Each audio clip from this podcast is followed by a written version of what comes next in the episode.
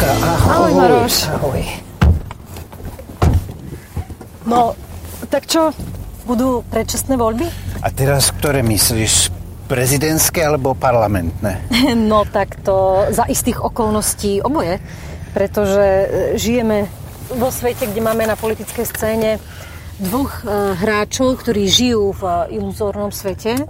Prvým z nich je Štefan Harabín, ktorý tvrdí, že on bude prezidentom aj skôr ako 5 rokov a vzhľadom na tú jeho ústavnú stiažnosť sa naozaj nevzdáva tohto plánu. A, no a druhým je Peter Pellegrini, ktorý e, si myslí, že aj keď je premiér, tak e, má v rukách tú moc, že keď ho to prestane baviť, tak e, to môže položiť a budú predčasné voľby. Ešte mne e, Harabin pripomína Trumpa, lebo Trumpa sa pýtali, pán Trump, uznáte výsledky volieb? A Trump povedal, áno, samozrejme, uznám, ak vyhrám. A pokiaľ ide o predčasné parlamentné voľby, povedal by som tak, reči o predčasných parlamentných voľbách sa opäť ukázali ako predčasné.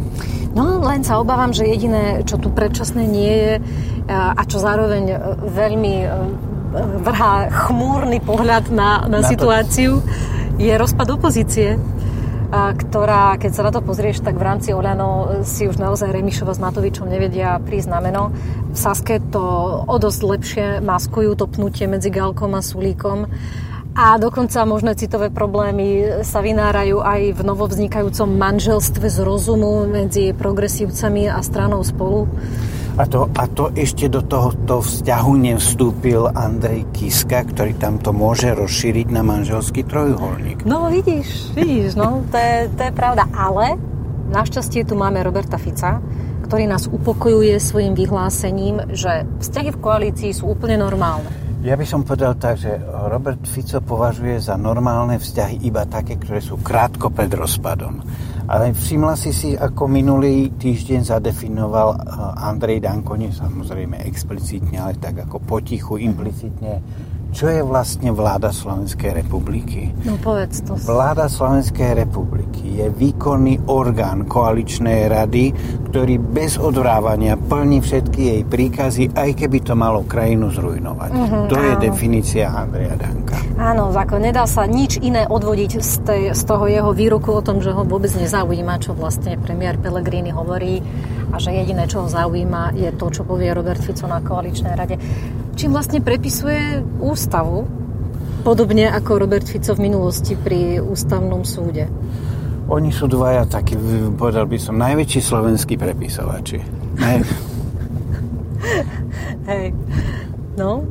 No ale pokiaľ ide o SNS, ona urobila ďalší rekord v drzosti, mm-hmm. pretože situácia bola taká, že Národniarské ministerstvo obrany poprosilo ministerstvo zahraničných vecí, aby namiesto nich rokovali o obrannej spolupráci.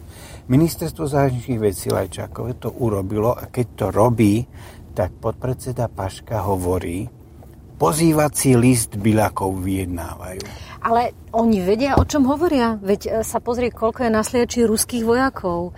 Veď ich je tam e, kopec. A nikomu nevadia a, a možno práve preto už tu nie je miesto je pre spojen, spojen, spojencov z Ameriky. Je, toto som chcel povedať, že ich je tu toľko, že už pre ďalších vojakov miesto nie. Ale je. Evka, vieš, čo nás môže utešovať, že občas, keď si pozriem, čo sa deje v Spojenom kráľovstve. Áno jaký tam je chaos, jaký tam je s prepačením bordel, tak si niekedy myslím, že je to ešte horšie ako na Slovensku a to už je čo povedať. Ešte stále máme kam klesnúť, skrátka dobre.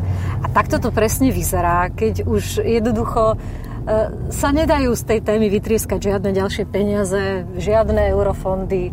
Všetky politické body sa už rozdali v rámci kampane. No a teraz už sa treba len na niečom dohodnúť a reálne začať niečo robiť. A to je problém. E, dohodnime sa, že na budúci týždeň sa porozprávame o novom prezidentovi alebo novej prezidentke. Bude to veselšie? Tak e, vieš ako. Nehovor, sme v moratóriu. Presne. Takže Ďakujem ti.